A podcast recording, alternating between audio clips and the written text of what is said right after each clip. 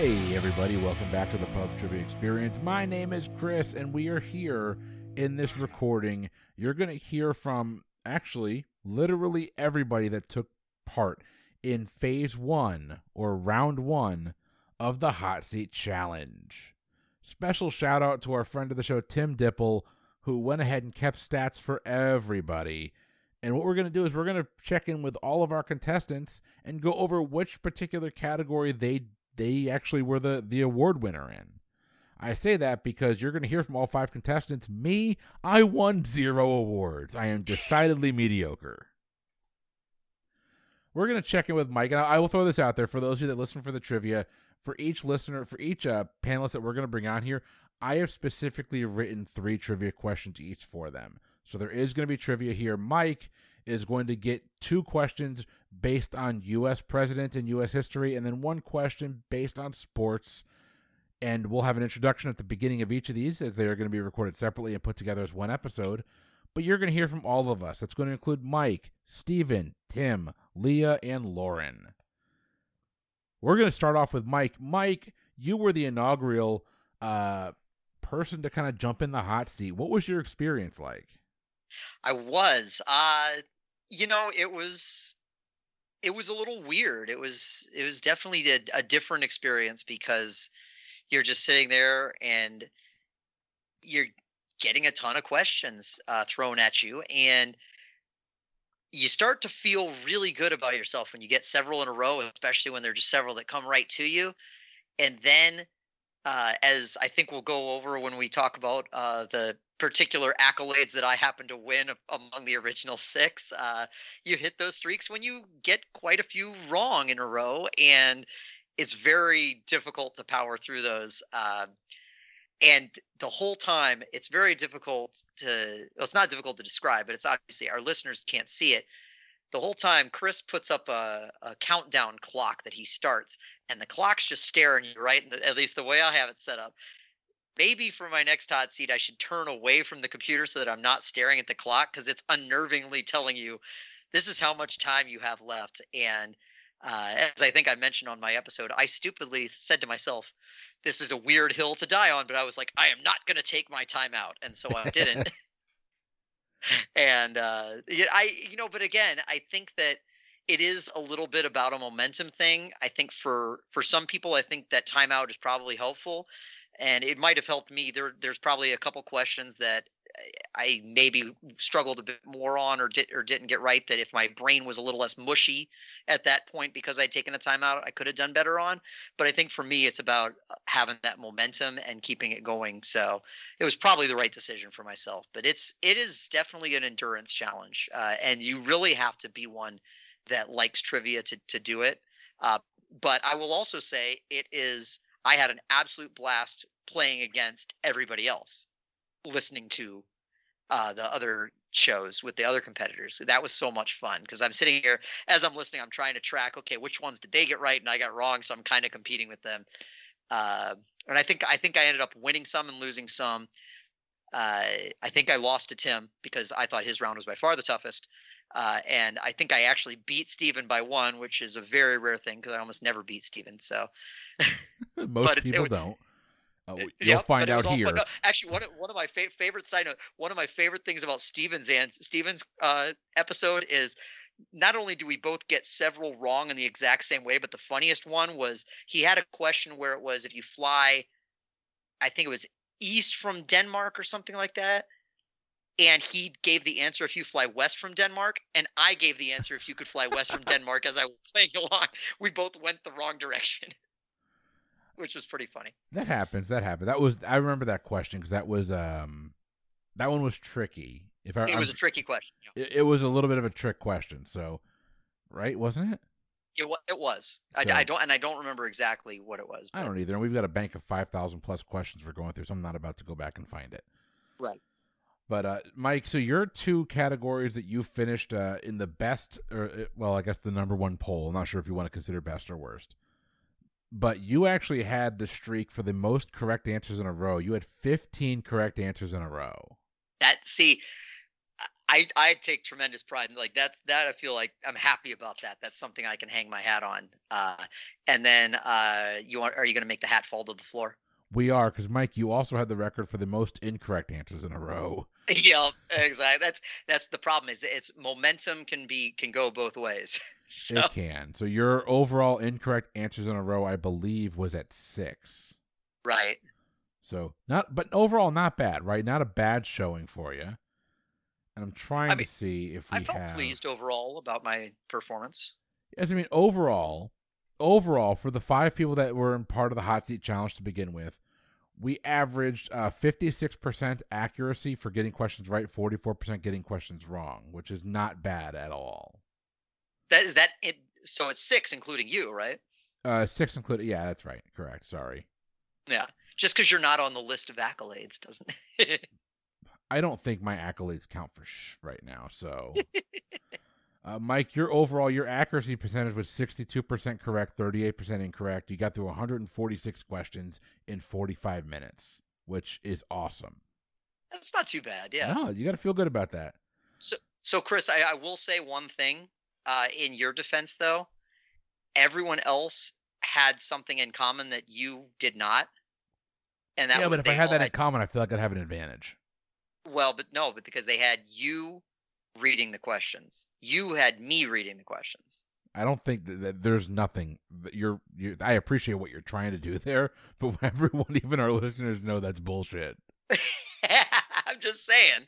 I'm not, you know, I, that there could be something to that. Also, There, there very well could be. I think I'm gonna pull up my. So this is the first episode. So let me pull up my results here real quick. So I got through 92 questions in total. I had 48 correct, 44 incorrect, with a 52% uh, accuracy rate. Um, my best streak that I had, I had seven correct answers in a row, and I only had four wrong answers in a row, which up until our last recording, Lauren, was a record. So seven in a row, I'll, I'll rest my hat on that. And only having four in a row that were wrong, I felt like I went back and forth a lot, where it was you know one or two right, then one wrong or two wrong. But I don't Yeah. feel like I ever got like I never got into a streak. I kind of felt like I had a pretty good momentum going throughout the entirety of my race. yeah, you had you definitely had a back and forth. But I also, you know, it, it is what it is. I was, I've actually at this point, um, at the point of this recording, I will have been on two different hot seat challenges because we did the hot seat and then we did a special for Halloween that'll be coming out here. Uh, it's actually by That's the time right. this episode comes out, it'll be posted. But I did a horror movie hot seat that Leah put me through. Nice. That uh, I feel like, and I'll, I'll get the record from Tim. I feel like I was closer to seventy percent right. Nice. Like I feel like I did really well in that. So we'll we'll see what the numbers shake out. I'm sure Tim will let us know. But Mike, for you, as a thank you for participating in the hot seat challenge, I want to go over what your scores are, or not your scores. I, I actually wrote three questions for you. But before we get into that, what are you drinking tonight? I should have popped open another beer. I'll pop it open right now. I do have one handy. Uh, this is shocked. I had shocked, it over. I say. What's that? I'm shocked. Shocked. I say. Sh- shocked that I have a beer handy. I know, right? Uh, I had this over on Boozy Bracketology, I believe, when we did our worst comic book movie bracket in one of the rounds. This was the this is a double dry hopped American IPA. It is called Selfie Destruct. It's Ooh. uh it's pretty it's got a pretty cool can. It has a picture of uh, a skeleton with long flowing hair taking holding a cell phone taking a selfie. Oh, that sounds cool. What what brewery is that from? Out of curiosity. Uh, it is Southern Prohibition Brewing out of Hattiesburg, Mississippi. Oh, Mississippi. Okay. Yeah. Good for you, Mississippi. Good for you. Add add this to Lazy Magnolias, another uh, another good good brewery out of Mississippi, because uh, this is a pretty good beer. It's um it's got an interesting flavor to it. It's unique. It's not it's not um it's certainly drinkable. It's not my favorite beer in the world, but uh, I, I'm not good at identifying flavors.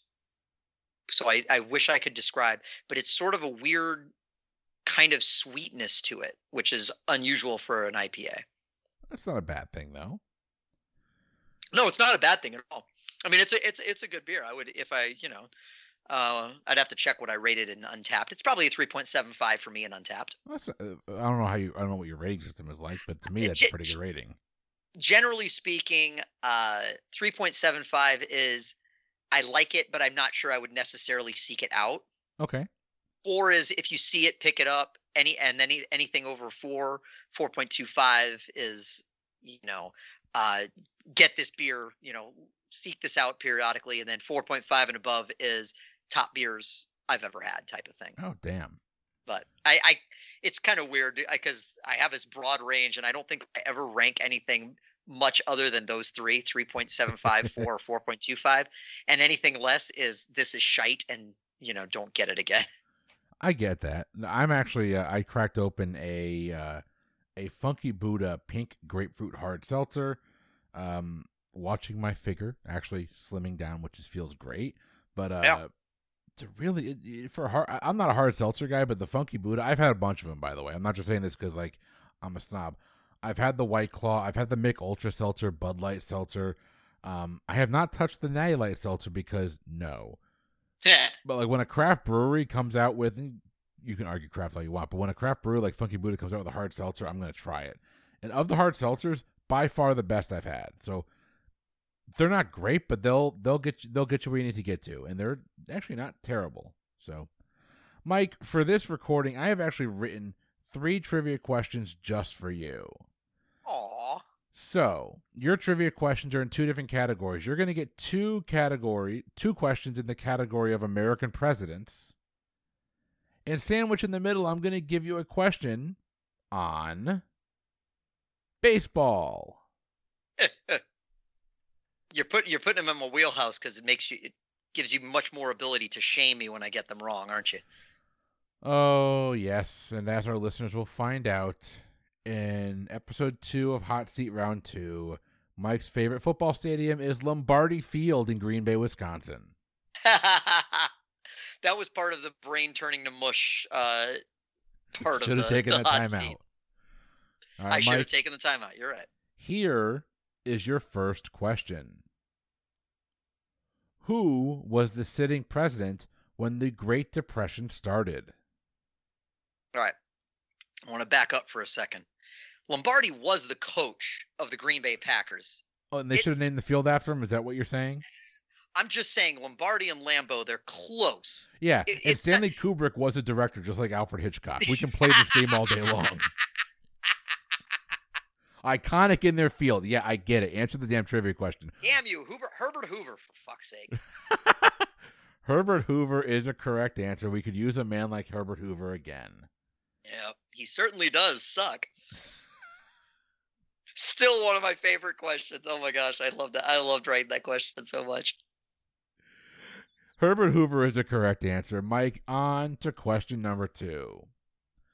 The first Baseball Hall of Fame class included five notable players from the early days. But when you see their plaques at the Hall of Fame in Cooperstown, they are positioned with what player in the middle? I mean, let's see. I used to be able to name all five. Um, and now I, I know Babe Ruth, Ty Cobb, I think Christy Mathewson.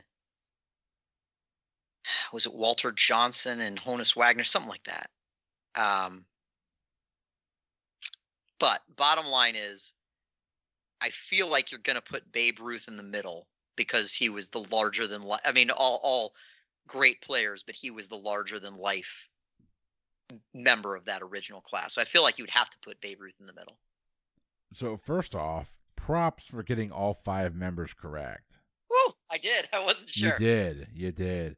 Uh, people always kind of leave off the gentleman Christy Mathewson. I don't understand why.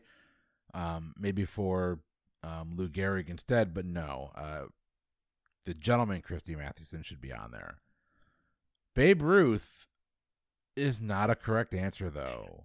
Is it Ty Cobb? It is Ty the racist Cobb. That was going to be my that would that was going to be my second guess. I was I was sitting here thinking, is Babe Ruth too obvious? Should I go with Ty Cobb? But it just it felt like, you know, That's all right, Mike. Your third and final question for your part of this recording is this: Nan Britton wrote what is considered to be the first kiss and tell book titled The President's Daughter. It was written in 1927 and detailed her long term affair with what U.S. president?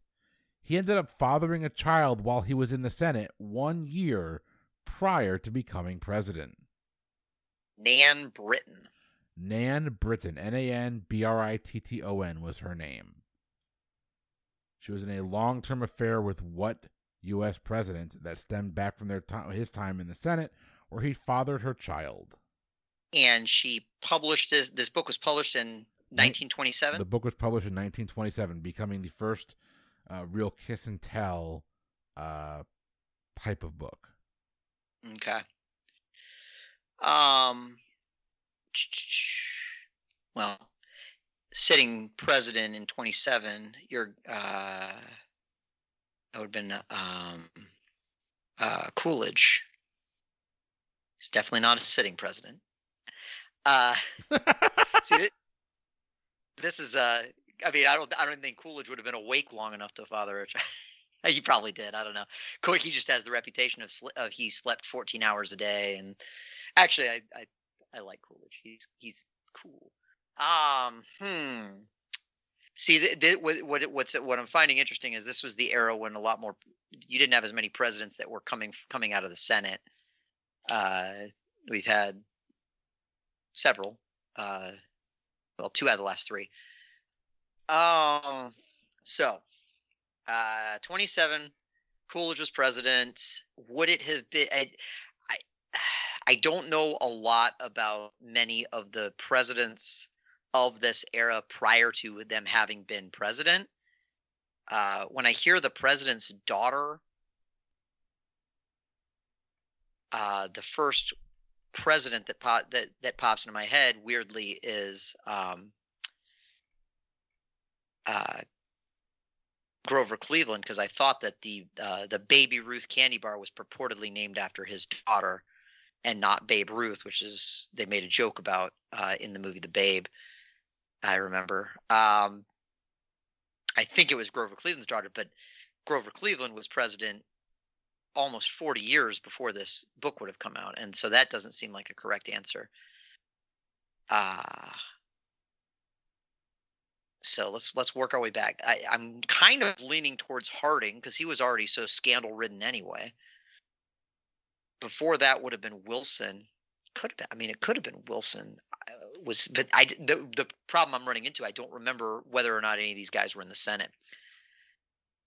Um, I don't think Harding was in the Senate though. I'm going to say Woodrow Wilson. Oh, you should have gone with your first instinct. It was it was Warren Harding. Harding. Damn. Ah. Apparently, the gentleman, the the gentleman, I say that you term me loosely. I talked myself out of it. Damn it. Uh, was that was apparently not the only woman he was having an affair with. Oh. Uh, he apparently got around, despite being what is described online as relatively plain looking, had a way with words. So, I guess and props teapots. to you. Yeah. So they uh, the family did not because Harding died young. Like Yeah, I well, think he died in office. That's how. That's when Coolidge took Yeah. over. Was because Harding died in office. it happened. This book came out after he died, and Harding's wife like denied it, denied it, and then it was only recently, like in the last ten or fifteen years, where DNA testing was able to prove that yes, that is in fact his daughter. oh, okay. So, um, she uh, actually got shunned by a lot of people for claiming it, as you can imagine. Um, Sure. and it took DNA testing well after she passed to prove that she was not lying. It was 100% true. But Mike, you are done. You are off the hot seat. You are off of the hot seat revisited. You have gone through your trivia questions. I'm hoping you're looking forward to the hot seat round two. I, I am, but I'm I'm still kicking myself for going for talking myself out of the correct answer on that last one. But I one out of three, one out of three ain't bad. I guess that's that was the first draft of the Meatloaf song before he realized that no one out of three ain't bad in baseball. But. As uh, my favorite one, of my favorite baseball movie, sixty one, when uh, Roger Maris's wife said to him, "You're batting one out of three so far for seeing the birth of your children in baseball. I'd get you in the Hall of Fame." yep. But uh, everyone, we will be back here in just a couple of seconds with the next a revisited contestant. Until then, have a good one. And we're back. And this time we are joined by what can only be described as if there was one, the winner of the round one of the Pub Trivia Experience Hot Seat Challenge. Steven, my friend, how you doing? And uh, what tasty beverage is gracing your hand? I'm doing great. I don't like to think of myself as the winner, much less as the only person who's not a loser. You know, that's really what I get through. and that's why I get to reward myself with the delicious Diet Mountain Dew. Oh, that is like a, that is your that is your old steady. That's your old reliable. That would be your daily drink. That's my go-to. It's and it's good. You know, it's, you have one good. at breakfast, you have one at lunch, you have three or four after dinner. You know, just like everyone else. My God, Steven. Your body is half caffeine. Yeah, but I think if I work on it, I can break the sixty percentile. Oh, I'm, you're halfway there. You're probably actually Okay. more than half. You're probably closer to 55 by now. So, I want to be as much caffeine as Darth Vader was machine. So. oh, speaking of that, I'm ready for Obi Wan. Like I am 100% ready for Obi Wan. Eh, I don't know. I, I I saw Solo, so these these center Disney's been very hit or miss with all of their Disney uh, their Star Wars franchises. So We can agree they've been pretty hit with the television shows. ah, I guess The I- I- Mandalorian, dude. The Mandalorian's good. It's really good. Mandalorian's good. I don't have a problem with the Mandalorian. Not a Bad Batch fan. Not a bad batch fan. Eh, I get it. I couldn't. I, I tried. I couldn't get into it either. But hey, uh, Steven, I want to go over what your what the what your overall performance was like. So, like I said, when it comes to the main the main category, which is the mo- the percentage correct, you ended up with 102 correct answers and 61 incorrect answers. Your accuracy percentage was 63 percent which is pretty damn good considering these questions are all over the place and you have no time to think. You got through 163 questions, which I think is the most out of anybody. I'll have to go back and double check that. Uh, at, during the recording itself, your best streak, you rattled off eight correct answers in a row, and you never got more than five wrong in a row, which really helps you get to that 63% because you had a lot more of those streaks where it was much more the former and less the latter. Now, where does that let you? Where does that keep you as far as standing goes for the pub trivia experience hot seat challenge as a whole? Let's take a look. So you hold the record right now for the most correct answers with 102, the most questions answered at 163, and the best correct percentage at at uh sorry the best correct percentage at 63 percent. Sorry. So three of the one, two, three, four, five, six, seven, eight, nine categories that we are tracking, you won in, sir. That's got to feel pretty good. I, I felt really good, and then he told me I'm not number one in six of them. What the hell's going on with that? Uh, let's see here. Uh, Lauren Carey's going on with that. Lauren Carey's going on with that. She had a some really really solid streaks. Um, to put this into reference, though, so you had eight correct answers in a row. That puts you in. That puts you actually in second. But Mike Mott went on a streak where he had 15 correct answers in a row, and he still finished just below you at 62% accurate. So, Oh, Steven, this was you know this. This was new. This was a new experiment for us. Talk me through what what did you think of it, and uh, is it something that you would do again? Yeah, it's absolutely something to do again because it's a lot of fun. Um, I, I note that my strategy of simply trying to answer as many questions as possible kind of paid off. So It did. I'm going to continue to do that in the future. Um, but yeah, absolutely, it's it's a, it's a lot of fun, and you probably, if people have listened to the podcast, they know that it sometimes it takes me a long time to come to an answer. So this is a completely different way of thinking for me, and it was quite challenging.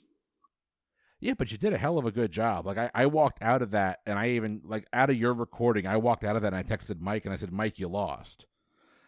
Um, and he goes, "Really?" I'm like, "Yeah." Steven went on a roll. Like he just, he didn't go on any of those long streaks where you just had a bunch of incorrect answers in a row, which is awesome. Um, you never got more than five wrong, but you definitely had more of those, you know, five, six, seven right before you get a wrong answer, and that's what led to that sixty-three percent. That was a hell of a showing, man. That really was. Oh yeah, I'll take that any day. And Steven, we're doing uh, so you'll we're going to be talking here in the next couple weeks because we're going back to the hot seat. We're going to be doing another round of the hot seat challenge, and you're obviously going to be invited back, and we're hoping that you're going to be here and defend some of your championships. But before we get to that, I did write three trivia questions for you, and there's no time limit here. You can talk them out, whatever you want to do. Are you ready? Sure, let's do this. All right. I'm going to offer some clarification on this question because I don't like the way I originally wrote it. Your category That's a good start. is in U.S. history. What alliterative named president was the first president in the line of succession or in the line of uh, time served to have a presidential library? He was the earliest serving president to have a pres- presidential library, but he was actually the fourth president to have their library opened. Does that make sense? Okay. An alliterative president. Well, that kind of eliminates one way down. Um, let's see. And I've got a hint if you would like the hint. I feel like the presidential library is a fairly recent thing. Um, I'm going to take kind of a swing here and just going to go with Woodrow Wilson. Not a bad guess. It's not correct. I'm going to give you the hint and see if this jogs your memory, though. Okay. The first president to have a presidential library, uh, as far as when it opened, is the gentleman that took over for this president. Gentleman that took over for that president. Yeah, so his successor was the first Okay. president to have a library opened. Well, if it's a really recent thing, could it be Ronald Reagan then? Unfortunately, not the the answer that we're looking for, and uh, as friends of all in the family will recognize, uh, it was actually Herbert Hoover. Hoover. Okay. Herbert Hoover, his presidential library opened 26 years after Franklin Delano Roosevelt's did. Hoover was well into his 80s when it finally opened, and that's opened up in Iowa, actually, of all places, because I believe that's where he's from. Yeah, that kind of feels right for Hoover. it does. It does. I agree. Uh, we're moving on to question number two for you. Question number two your category is in movies. Much to Steven's chagrin, we all know that hashtag release the Snyder Cut worked and convinced Warner Brothers to allow Zack Snyder to finish his version of the movie The Justice League. The hashtag release the butthole cut is a comical hashtag about what film? Release the butthole cut. Okay. Release the butthole cut. So, what film is missing a butthole? Or several buttholes. Or several buttholes, I guess, yeah. Uh, release the butthole cut. So, the only thing I can think of is like the Anne Heche's butthole from Psycho, but I don't think that's a. I can't imagine. I think you can see the butthole, so Kevin Smith proves That you can't in fact, see the butthole. Yeah. it's the butthole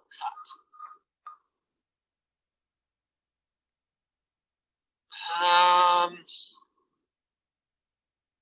Yeah, I've got no clue. I, I have. I'll have to punt here. So this was a comical hashtag that gained notoriety after this movie was released and subsequently bombed despite having an amazing cast.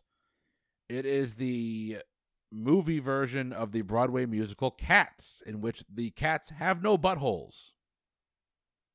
Not a single Well- butthole. That's not real. As a cat owner, I can tell you there's a lot of butthole looking at. Unfortunately, not Furthermore, who the fuck thought making cats? I'm gonna go on a rant. Who the fuck thought making cats was a good idea? It doesn't have a plot. The whole problem with cats is it doesn't have a goddamn plot. It's a collection of poems written by a neo-Nazi, It's, uh, uh, yeah, I hate that. I hate that fucking play. It's such a stupid play. It's a popular play because 11 year olds like it, and you can take it to them cheap on a matinee. That's the only reason it ran long. It's a terrible play. Let's stop pretending it's art. It's not good. It's got one song that people knows because all the other songs are shit. Well, you can hear more of Steven's opinions on Cats and other Broadway musicals on an upcoming episode or an upcoming month of Boozy Bracketology, where at some point in the next couple of months we're going to be diving into the best Broadway musical, and I'm sure Steven will grace us with more of his opinions. They're not opinions, if they're right. That's true. That's true. That actually, what you just said there, right there, is a damn fact. Steven, we're moving on to question number three, and this is tangentially entertainment. H. Jon Benjamin is a voice actor best known for his work on Bob's Burgers, Archer, and as a sentient can of vegetables in the movie Wet Hot American Summer. Recently, he lent his dulcet tones and face to commercials for what fast food company? trying to remember what that voice was like. Uh, let's problem is I don't watch Bob's Burgers, so. Oh, really? That kind of, that kind of, for me at least, screamed right up your alley. No, it doesn't now. I'm, I'm pretty sure that's still the voice of Coach McGuirk from um, Home Movies, if, I, if I'm remembering it right. And I did watch the hell out of Home Movies. I did like that. Uh, uh, so what the hell is what commercial is he on? This would be a lot easier if I hadn't cut the cord. I know it's got a new guy, but that doesn't sound right. So the only so like, Dell's got that new guy, but it doesn't sound right. So the only like voice that kind of lined up my head is I think the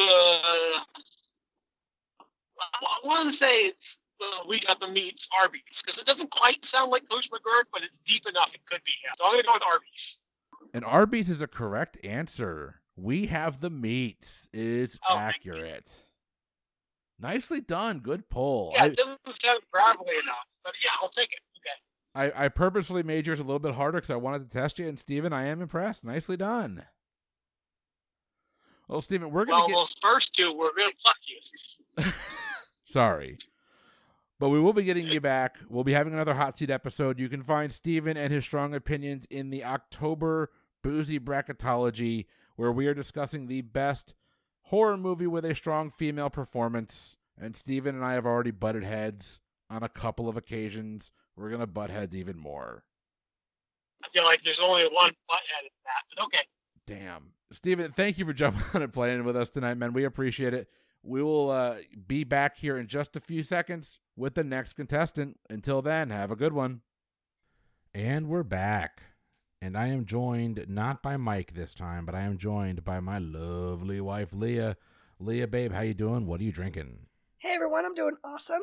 Um, I'm currently recovering from a sinus infection, so I am drinking one of my new favorite drinks. It is a little bit of water mixed in with some sugar. I don't remember it. Sugar-free grape Kool-Aid. Yeah, sugar-free grape Kool-Aid that we bought in bulk from Amazon. It's delicious too. We literally have boxes of them, so I'm j- I drink it every night, and oh, it's it's great. so good. It's so good. and it definitely doesn't feel like you're drinking sugar-free stuff. So No, it tastes it tastes like legit Kool Aid. I love it. There's a Yeah. reason I bought it in bulk. Isn't there? Didn't Kool Aid get canceled for some reason though? Are we not supposed to like Kool Aid? I don't know. Okay, well, I can't keep track of what gets canceled anymore. it's so Unless it's like major, I can't just keep, can't people keep just need of to stop making stupid choices or stop being stupid. I agree, but people are going to be stupid. Stupid's gonna stupid, Leah.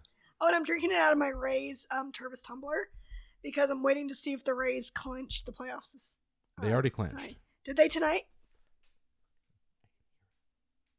Yeah, they already clinched.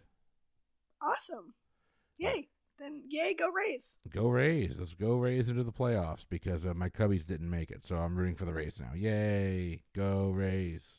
And I know two of your players. So, yay. Phillips, Brett F- Phillips. Oh, three. Yeah. Uh, Randy Arozarena and Kevin Kiermaier. Yeah. And I think that's it. I don't think I know any other Rays. Wow, I'm a good Tampa sports fan. But Leah, so you sat in on the hot seat. What was your what were your thoughts uh now that you've had like a month or two to kind of sit back and kind of take in how the the actual episodes themselves laid out? Well, as I was playing the hot seat, I thought I did awesome. I was like, yeah, I was like, I'm getting a lot of these questions right. I feel like I'm going pretty fast. Um, I was very confident that I was gonna have high scores on the hot seat. well, I, I have your scores here. Uh, as everyone knows, friend of the show, Mr. Tim Dipple, has Thanks, put all of our short. Yeah, thanks, thank you, Tim. Put all of our scores together. Uh, Leah, unfortunately, uh, you only made the bracket. You only made the uh, the scoreboard for one particular uh, category. But I'm going to go through. So, in your hot seat round, 45 minutes, you went through 153 questions. You had 72 correct, 81 incorrect. So your actual correct percentage was 47 percent. Hey, that's better than my winning percentage with the pub trivia experience. I think I'm only at the 24% of how many times I've actually won a pub trivia experience game. So, hey, that's hey, 40%. That's that's great. this is where this is this is the thing that I like because you and I are, are very similar here. Um, you never had more than six correct answers in a row, but you never gave more than five wrong answers in a row. Like we were pretty consistent where we never went on like a long streak, either right or wrong. We stayed pretty consistent, which is nice. Okay. Cool. So your forty-seven percent uh, streak, your forty-seven percent uh, correct sh- correct streak is actually the lowest on the team, uh, lowest on the the round one. So forty-seven percent. That's still not bad. Um, I think I was around fifty-one percent, so I think we're pretty damn close. So what you're saying is that I just won a Razzie? Close, close, close to a Razzie. Um, what's the runner-up to a Razzie? I don't know. It doesn't matter. Wait, so I wasn't the worst? No, you were. Oh, then why am I a runner up to a Razzie? I should win the freaking Razzie. That's true. Podcast that's true. Razzie. Make it happen. Give me a trophy. Damn it. I will find you a trophy. But Leah, uh, did you enjoy it? Did you have fun? Yeah, I really enjoy it. I like the fast pace. Um, one of the things that kind of irritates me at trivia a lot, and sometimes our podcast, is when people take a really long time to talk out answers. For me, I either know it or I don't. It's very rare that I'm like, "Ooh, it's on the tip of my tongue. Let me logic to it." No, I either know it or I don't. Um, so I really like the speed rounds. Um, it just works better for me because you could give me 10 minutes on a question and I'm never going to logic to it um, if I don't know it. Um, but if I do know it, I'll know it right off the bat. So I like speed rounds. Eh, Speed rounds are fun. I, I, I agree. I think speed rounds are actually a lot of fun. And I had a lot of fun putting this on. I thought it was a really fun uh, experiment. But Leah, uh, in appreciation of you and your participation in the hot seat, I have written three trivia questions for you on a topic that I know is something that you absolutely love. Super. And your topic, Leah, is going to be the Gilmore Girls. Ooh, so fun. Have you actually watched the Gilmore Girls like ever? Uh, only when it's on TV and you're watching it. Oh, okay. Or you've heard me and your sister discussing it, maybe. Yeah, I, I think I know more about Gilmore Girls from that than anything else. But uh, Leah, you have got uh, a handful of questions here, three of them to be exact. I'm going to caution you by saying, well, I am writing trivia questions about your favorite, one of your favorite television shows, I am writing them about your least favorite character, as all three of these questions revolve around Rory. Ugh. Yeah, she's the worst. She's not, she, she's not the best character. And honestly, when she's on the screen, I don't pay attention to her plot all that much. So we'll see how I do on these. Well, Leah, here we go. You got three questions. First one. After sharing her first kiss with Dean, what cooking item does Rory shoplift?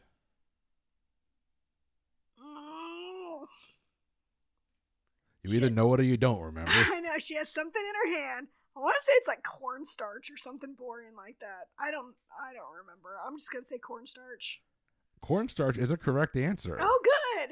So in my research, apparently that box of cornstarch is in her. She has, I guess, a box for her ex boyfriends. It's in her Dean box. Oh, that makes sense because I know that when they break up, she's getting rid of all of her stuff, and there's like some kind of stuffed animal or something that Dean once touched when she, he came over to her room or something like that, and that was in the. I don't know. It was really dumb. Is this like what actual women do? I guess teenagers do this. I Okay, I didn't have boys in my room as a teenager. I was not cool, so I wouldn't have had a box like this. But shocking, I know. All you listeners out there thought I was just like Miss Popular in high school, but I was not. Here we go. Question number two.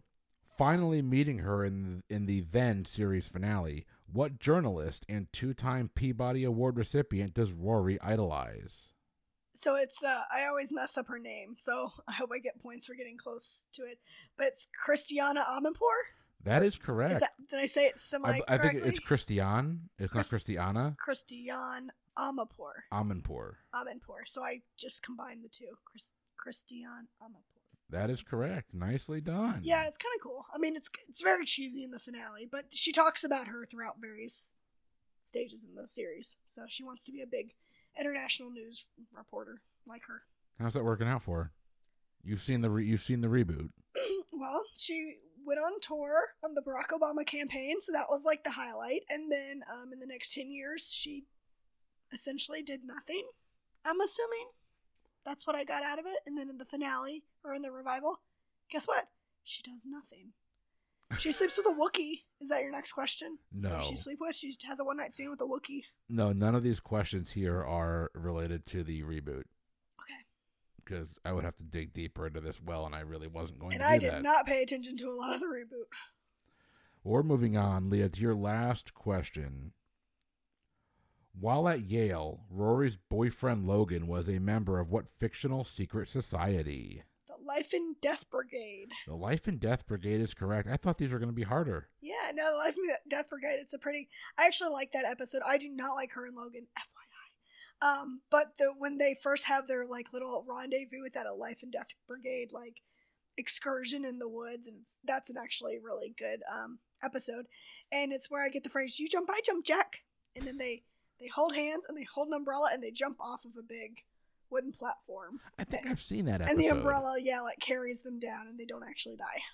So I think um I don't think like, what I was reading was that that this particular point of the of Rory's uh life, the fictional life that she has, uh, a lot of people don't like it because it's very out of character for her.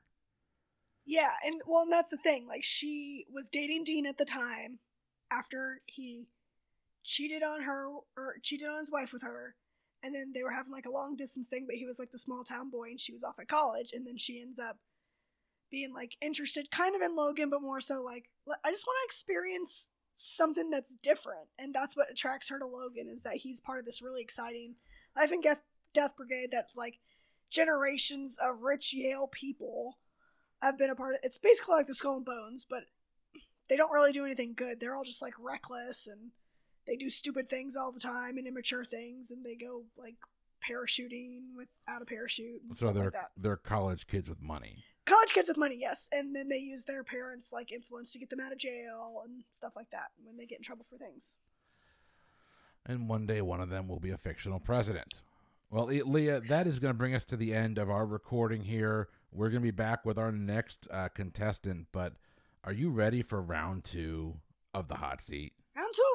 Wait, what? We're doing it again? Where, yeah, damn right, we're doing it again. It was a lot of fun the first time. Cool. What's going to be the topic? There's no topic. It's the exact same thing. Oh, it's just going to be random general questions. Okay. General knowledge trivia. We're going to do it again. We're getting the band back together. Okay, so my goal is going to be to beat what percentage? Forty-seven. Forty-seven percent. Okay, I'm ready. I I'm not, not right now. Uh, Your heart, your hot seat starts right now. yeah, no, I'm definitely not ready right now, but I'll I'll be ready Okay. When you go, when, when you tell me ten minutes ahead of time. Hey, Leah, we're recording tonight. I'll be ready. I am a planner through and through. Well, ladies and gentlemen, we'll be back with the next participant. Stay tuned. Bye. Hey, everybody, we're back. You're mocking me. You're openly mocking me on my own podcast. Well, if you can't talk about that maniacal laugh, we are joined by the one and only host of the Beard, not the one and only, one of the two hosts of the Beard Al podcast, the one and only Lauren Carey. Lauren, how you doing? And you know what I'm asking? What you drinking? Oh well, first of all, I am wonderful, and um, I I know I host a show about beer, but I am currently drinking some Yellowtail Shiraz. Uh, it's a it, yeah. Um, as Monty Python once said, people often poo-poo the Australian table wines, but I love them.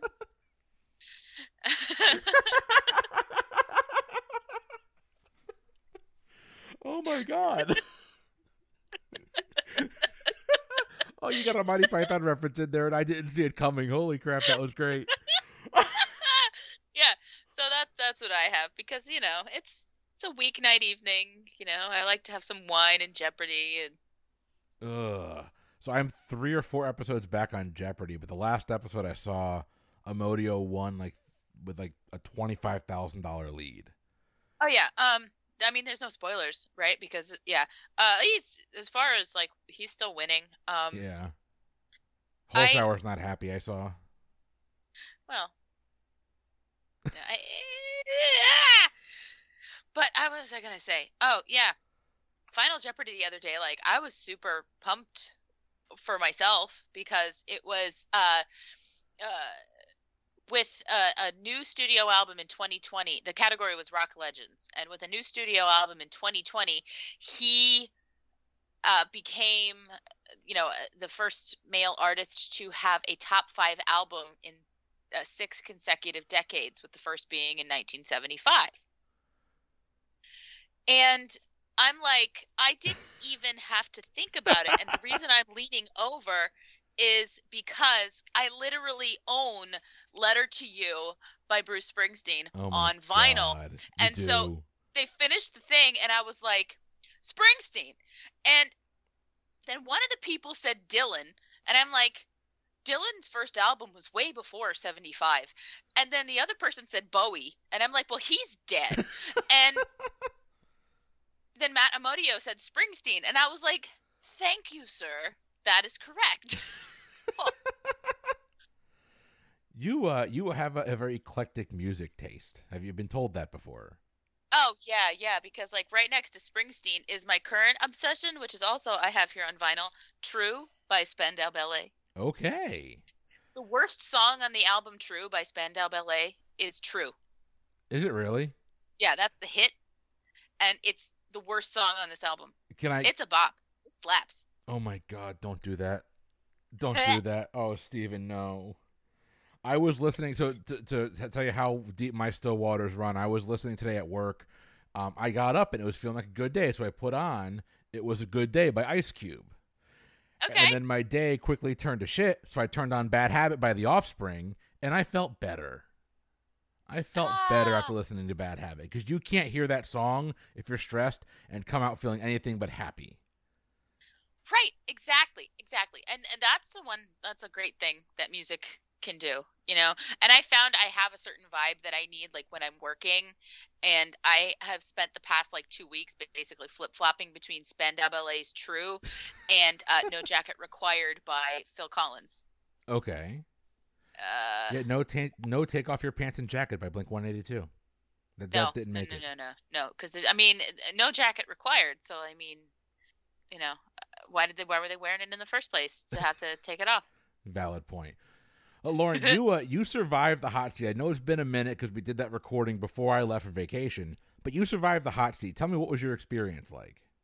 Oh, well, I will tell you first of all, I was I podcast a lot, okay? So I I'm on a lot of things a lot of times and I think this was the first time in a long time that uh, coming into my little room to podcast, I was legitimately nervous for what about what was about to happen to me, uh, uh, because I'm fine having a conversation with somebody like you and I are having now, but knowing that it was going to be rapid fire trivia questions and I would get like one break and the questions were just going to keep coming at me and coming at me and coming at me.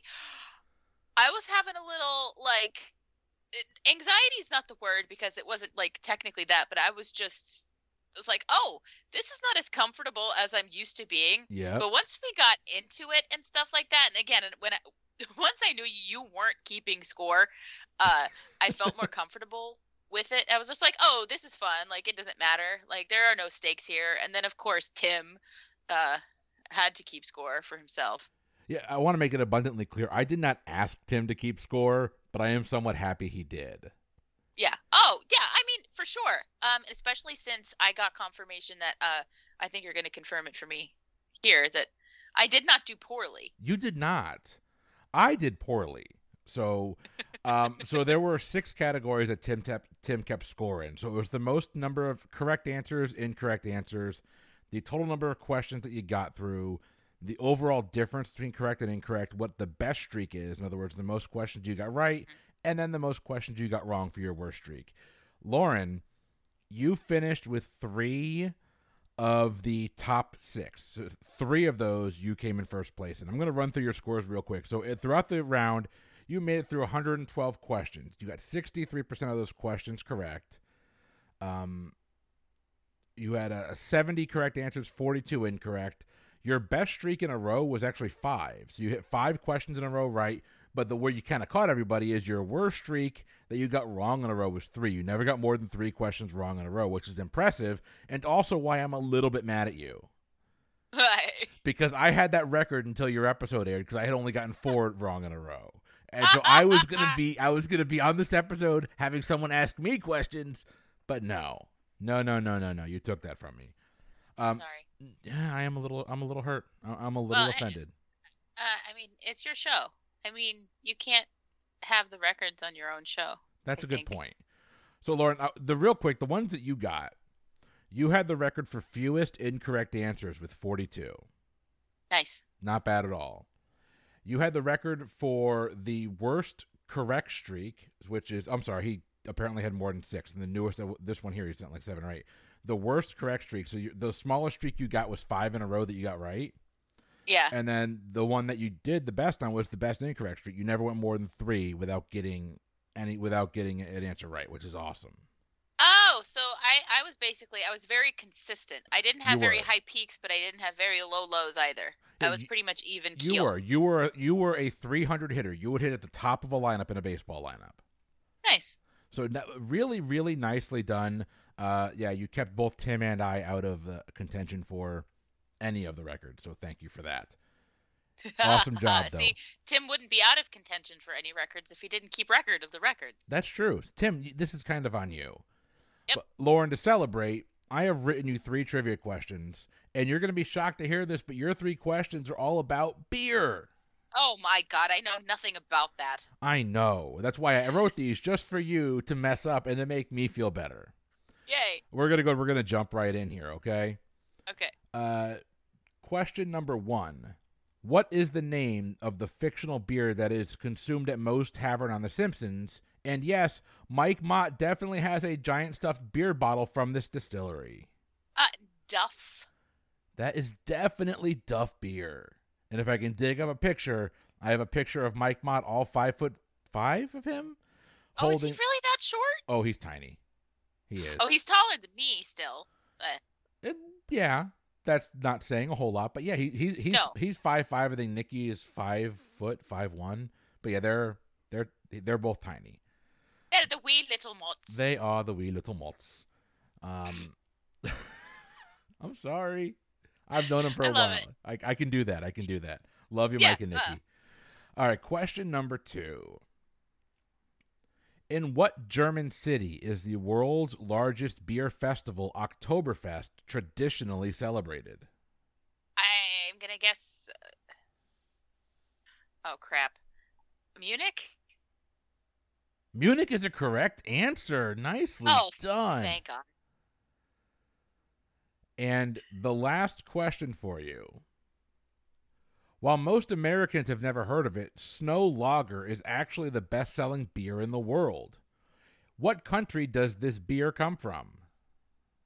Snow, like S N O W. S N O W Lager.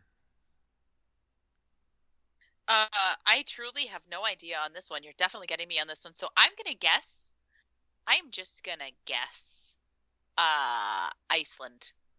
The most popular beer in the world. The best selling Sure. beer in the world comes from Iceland. Why not? Einstök is good. It is, and I've always wanted to go to Reykjavik, but unfortunately not a correct answer. Uh, this one, pretty simple and straightforward. It's from China. Snow is the interpretation of what that is. It is, Okay. it is a Chinese lager, and it is the best-selling beer in the world, presumably because everyone in China drinks it. oh, okay. All right. I mean, that's fair. That's fair. I mean, gosh, I wouldn't have gotten that for all the beer in China. Uh, apparently, there's a lot of it. A lot of it. But Lauren, you made it through the hot seat. You've now made it through Hot Seat Revisited. Thank you for coming on. But you have a, if I if I'm not mistaken here, you had a guest on the Beard Al podcast recently. Tell us about that. Yeah, so uh let's see. October 1st, obviously the first day of the month that we celebrate all month long, uh Weird Al's birthday, we kicked off our Weird Al Trivia Palooza. And my teammate for the Weird Al Trivia Palooza was the one and only Mike Mott. And part one, of course, came out on uh, October 1st. And since we talked a lot, it was a very long recording. I decided to split, into, split it into two episodes. And so part two uh, will be coming out on October 8th where you will just have to, I guess, stay tuned for dun dun dun the stunning conclusion of the Weird Al Trivia Palooza. Yeah, so I had Mike on. I uh, he was my partner. John was partnered up with Tim, and um, then we had two wonderful gentlemen by the names of Eric and Matt, uh, who wrote a very difficult Weird Al trivia game for all of us to play and uh, it was very confusing for me having a mic and a mat. And I did make a mistake once, and uh, Mike let me hear about it because he was like, "Thanks, teammate." Remember my name, and I was like, "Oh my god!" Because I was looking at Matt, but I was talking to Mike, and it was just very, um, yeah, good times. But yeah, the episode is is wonderful. Um, learned a lot of things. The people will learn a lot of things, and yeah, there was a lot of beer. That's as it should be, as recording should be. Um, although in this recording, I am, of course, sipping my bourbon. But hey, no one's perfect. I like my bourbon. I like my beer too. Lauren. I have wine right now. So hey, there you go. I actually have. We're doing another recording later on tonight, and I actually might be cracking a bottle of wine for that. We'll see. Krakatoa. Krakatoa. No. No, that's what John says whenever we crack cans open. He goes Krakatoa. that is a John. That is totally a John thing to do. Yeah, one hundred percent. Although I, I am happy. Um, I saw a really cute picture. Was it you and John clinking a beer over your father's heads while he wore your your Beard Al podcast shirt? I'm still John. I'm still Lauren. Yes. That yes. and he if that was a surprise party. First of all, number one, our dad uh he just recently celebrated his 60th birthday. Woo-hoo! He did yeah, yeah, yeah. He did not know that he was having a party, number one. And he did not know that I was flying up from Florida for this surprise party. So everybody, you know, did the surprise.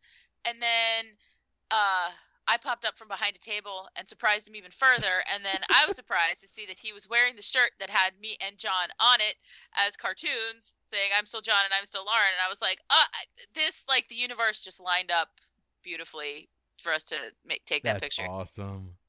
That was Yeah. I, I saw that and it really made me made me smile because your dad on Twitter is like hilarious. He's so He's funny. I don't funny. know. I don't. He's just like really leaned into the skid with that.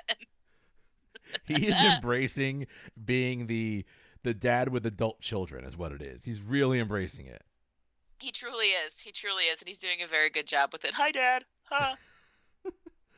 Well, Lauren, we are going to be back uh, in the coming couple of months with more of the hot seat episodes. We're going to hot seat round two, and this will be an official invite back. If you want to come back and play hot seat trivia with us, you're welcome back as we continue to expand and extend what the hot seat looks like here on the pub trivia experience. I would be happy to put my tush in that hot seat once again. That is an interesting way to put it. Ladies and gentlemen, we will be back with the last person, Mr. Tim Dipple. Stay tuned. Yay! I love Tim. And we're back. We are back with the last participant on the pub trivia experience hot seat and our scorekeeper, Mr. Tim Dipple. Tim, my friend, how you doing? And uh, if you are drinking, tell me what it is. Or if you're not drinking, what would you be drinking right now if you could?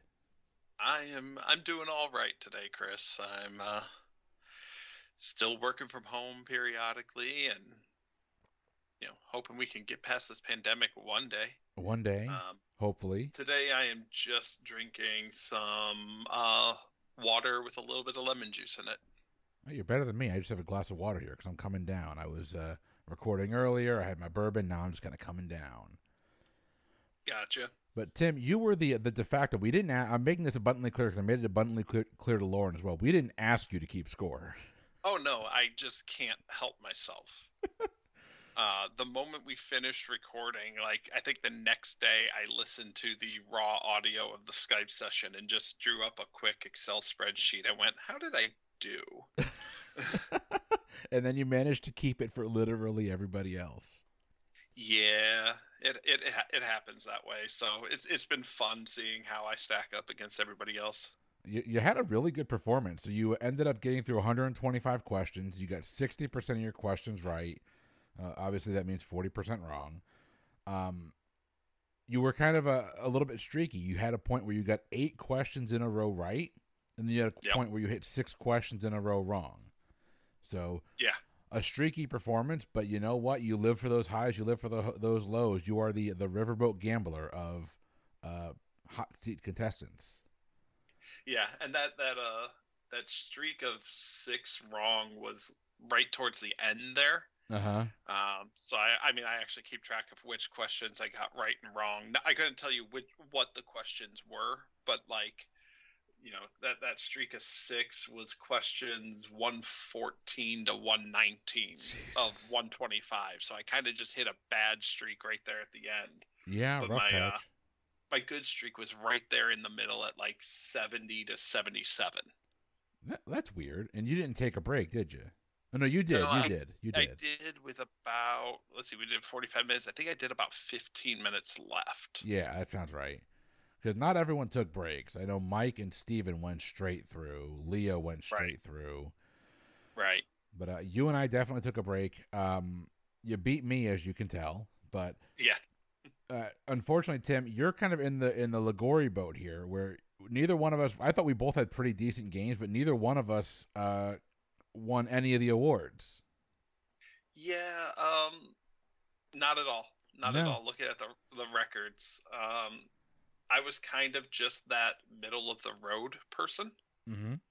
Um where I mean I I haven't done like mean or medians, but I'm somewhere right there in the middle in terms of percent right. Um right at sixty percent. So Yeah. you You- don't win you a whole lot of awards for being average, but you know what you don't end up with? The bottom of the barrel. No, you're not the dregs. So kind of put this into into context. Here. I'm going to run through all of it, all the winners and all the winners right now of the different awards. So the Right. most correct answers went to Steven. He had 102 correct answers. Um, he also got through 163 questions, which is the most questions anybody got through. Uh, the fewest incorrect answers you just heard from her was Lauren Carey. She had 42 incorrect answers. Uh, Steven had by a very narrow margin the best correct percentage. I believe he had a little he was over 63%, Lauren rounded up to 63%, and I believe Mike was at 62. And yeah, you're at it- it was something like that. It was a very narrow. Let's see. Stephen had sixty-two point five eight. Uh, Lauren had sixty-two point five zero, and uh, Mike had sixty-one point six four. Yeah, so it- it was razor thin. It really was. Uh, my lovely wife Leah unfortunately had the lowest correct percentage at 47%. She had some tougher questions, though. I will give her that. She did. She had. She had a very hard episode. Yeah, even Mike said that too. He Mike texted me after her episode came out. He goes, "Dude, if I had those questions, I don't know how much better I would have done." I'm like, "Yeah, that was uh, that was tough. It's the luck of the draw." Uh, the best correct streak, Mike Mott rattled off at one point in time 15 correct answers in a row.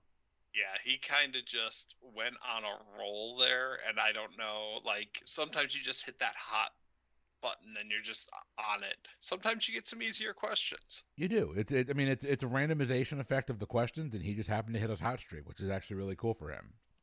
Uh, Lauren Carey took home the both the worst correct streak, where she rattled off her most she rattled off in a row was five, but the best incorrect streak at three. Yeah. And then Mike, for rattling off 15 correct answers in a row, also had the worst incorrect streak, where he had six incorrect answers in a row. Uh, Tim, what was your experience like? Did you enjoy it? I mean, I was sweating there after a while, but it was a lot of fun. Um, you never realize how hard it is to to get uh, recall knowledge until you have to recall a lot of knowledge all at once. In a very short time period. Yeah, and you don't have any teammates to rely on. Like, if it was 45 minutes of me and like somebody else, that's probably a whole lot easier. Yep. Um, than say 45 minutes of just by yourself because you're sitting here going, I don't know that I know this anymore. All this other, all these other questions have pushed it out of my mind. Yeah, that that that actually is a pretty pretty like I'm someone if if you listen to this show, you know when I'm answering questions like I I thrive when I can talk out answers. Like I feel like I do a good job of trying to come to at least what a logical guess could be. And there's no time for that. It's either spit it out or lose questions you can be asked by trying to talk out what a correct answer could be. Right. Um, I struggled with this one. I'm not going to lie. It's my damn format, so say what you want. but it was a lot of fun. I mean, overall, we had uh, we answered a, as a group 790 questions across the six of us, 791. Uh, and we answered 58% correct. So that's still pretty good numbers. No, not bad at all. Not bad at all. And it was a, a lot of fun to kind of put that together. Uh, thank you to the redditor that assembled that, that questions list. That made this a lot easier because 791 trivia questions is not easy to write, even though they're very, a lot No, of them are not at all. basic. But it's it's whew. Well, Tim, to thank you for your service today, sir, I have written you personally three trivia questions, and I'm going to let you choose the order. So, do you want to go with reality television? Do you want to go with sports or politics? Let's start with the uh, one I'm dreading the most, and that's reality television. Here is your question in reality television, and this I will say is trivia based reality television. The first ever million dollar winner on Who Wants to Be a Millionaire only used one lifeline. Which one was it? Oh, I I distinctly actually recalled this one. Um, he used his phone a friend to call, I believe it was his father, and basically say, "Yeah, I don't need any help. I just wanted to let you know I won a million dollars," and then said the answer is whatever. Final answer. You took all of my bonus information there right out of my hands. 100% correct. He called his dad. I don't need any help. I just want to tell you I won a million dollars. That is one of the coolest moments in reality TV show history. That is the epitome of a baller move. That is. That you, is. you don't use any lifelines. You're going to use this one just to be like, yeah, I did this. It was a, a really cool moment. I remember watching that live because it, it, it leaked early that it was going to happen. right. And so I remember watching that live just to see it, and it was really cool. Tim, we're moving on to question number two. Do you want politics or sports? Oh, we'll go with uh politics. Politics. Here is your question. California Governor Gavin Newsom became the second governor of California to face a recall election. The first went on to be replaced by actor Arnold Schwarzenegger. Who was that governor? Oh, I was hoping the question was going to be who replaced that governor, because I know that that was Arnold Schwarzenegger. Um, that said, I'm probably going to let my buddies on uh, the Alt Left podcast down because they're political guys out of California. I don't know this answer. Oh, so the only reason I know this answer because uh, this happened back when I was not really into politics, but he actually after the recall election appeared on a TV show called Yes Dear. Okay. Um, it's a it was a really dumb comedy from the late nineties. Yeah, with uh, Mike Mike O'Malley. Mike O'Malley, uh, Yeah. the guy from Guts. Yes, yes, one hundred percent Nickelodeon's Mike O'Malley. Uh, but it was a gentleman by the name of Gray Davis. Oh, okay. Gray Davis was recalled, and Arnold was elected, and that is how we got the governor. That that does ring a bell. Um, but yeah, I would not have pulled it. Let's see if you could pull this one because I, I, I don't. I have no idea how easy or hard this question is because I don't follow the NBA. So we're gonna find out. Only one modern day player is in the NBA Hall of Fame that went undrafted on draft day. His career would span from 1996 to 2012 before going into the Hall in 2021. Who was this player? So he's a new inductee. 96 to 2012. And I can give you, if you need it, I can give you his first and last team. yeah, give me his team. Okay, I will give you his his last team first, and then if you need his first team, I'll give that to you. The last team he played with in 2011 was the Detroit Pistons. The Pistons. Who the Pistons send?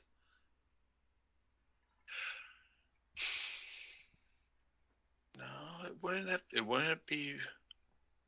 What was his first team? Washington. 96. I don't know if they were the Bullets or the Wizards then. I believe they might have been the Wizards, but I don't know.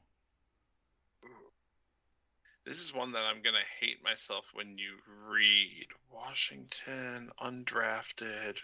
Will fully admit, never would have thought this guy's a Hall of Fame player. Fully admitting that now. Detroit. So did he only play in like? Are are you saying he only played in Detroit in the last year? or- Oh no, he played for multiple teams, including for a brief stint with your Cleveland Cavaliers. The only name that's come into mind, and I don't think it's right, would be Ben Wallace. Ben Wallace is a correct answer. Is it really? Yes, he made it into the NBA Hall of Fame. Yeah, when you said Detroit, I was thinking that, but then you said like, I, I didn't know he ended his career there. I remember him distinctly being um, in Detroit during like that that run in the early two thousand, early to mid two thousands. He was in Detroit then. He was. So yeah, I wouldn't I wouldn't have.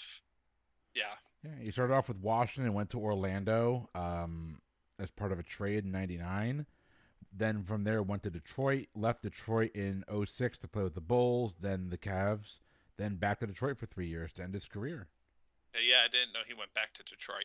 Uh, yeah, I didn't either. I can't believe he's a Hall of Famer because I don't follow basketball. Maybe I'm wrong. I'll leave that to the Benchwarmers guys. They're the the, the Shout out to the Benchwarmers.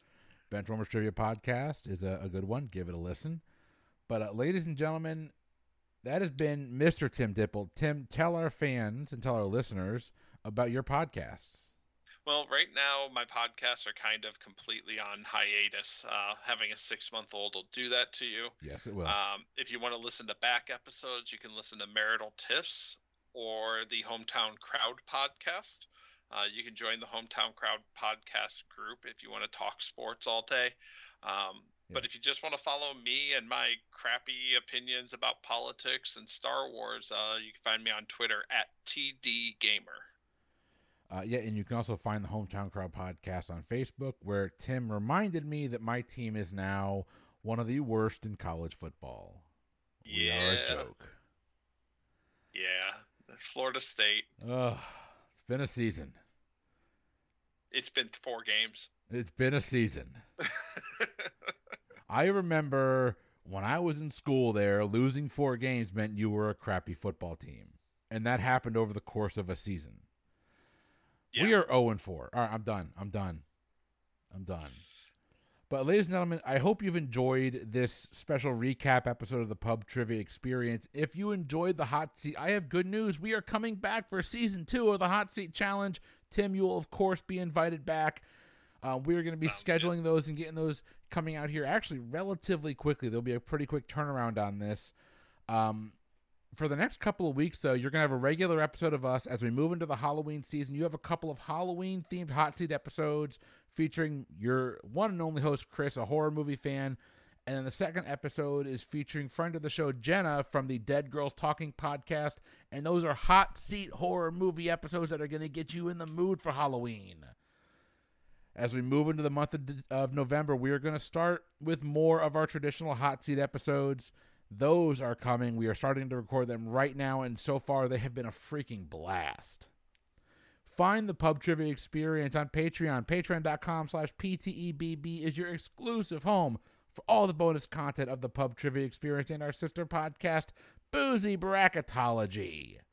You can find us on Facebook, The Lounge, fans of the Pub Trivia Experience and Boozy Bracketology, Instagram, Pub Trivia Experience, Twitter at Pub Trivia Pod.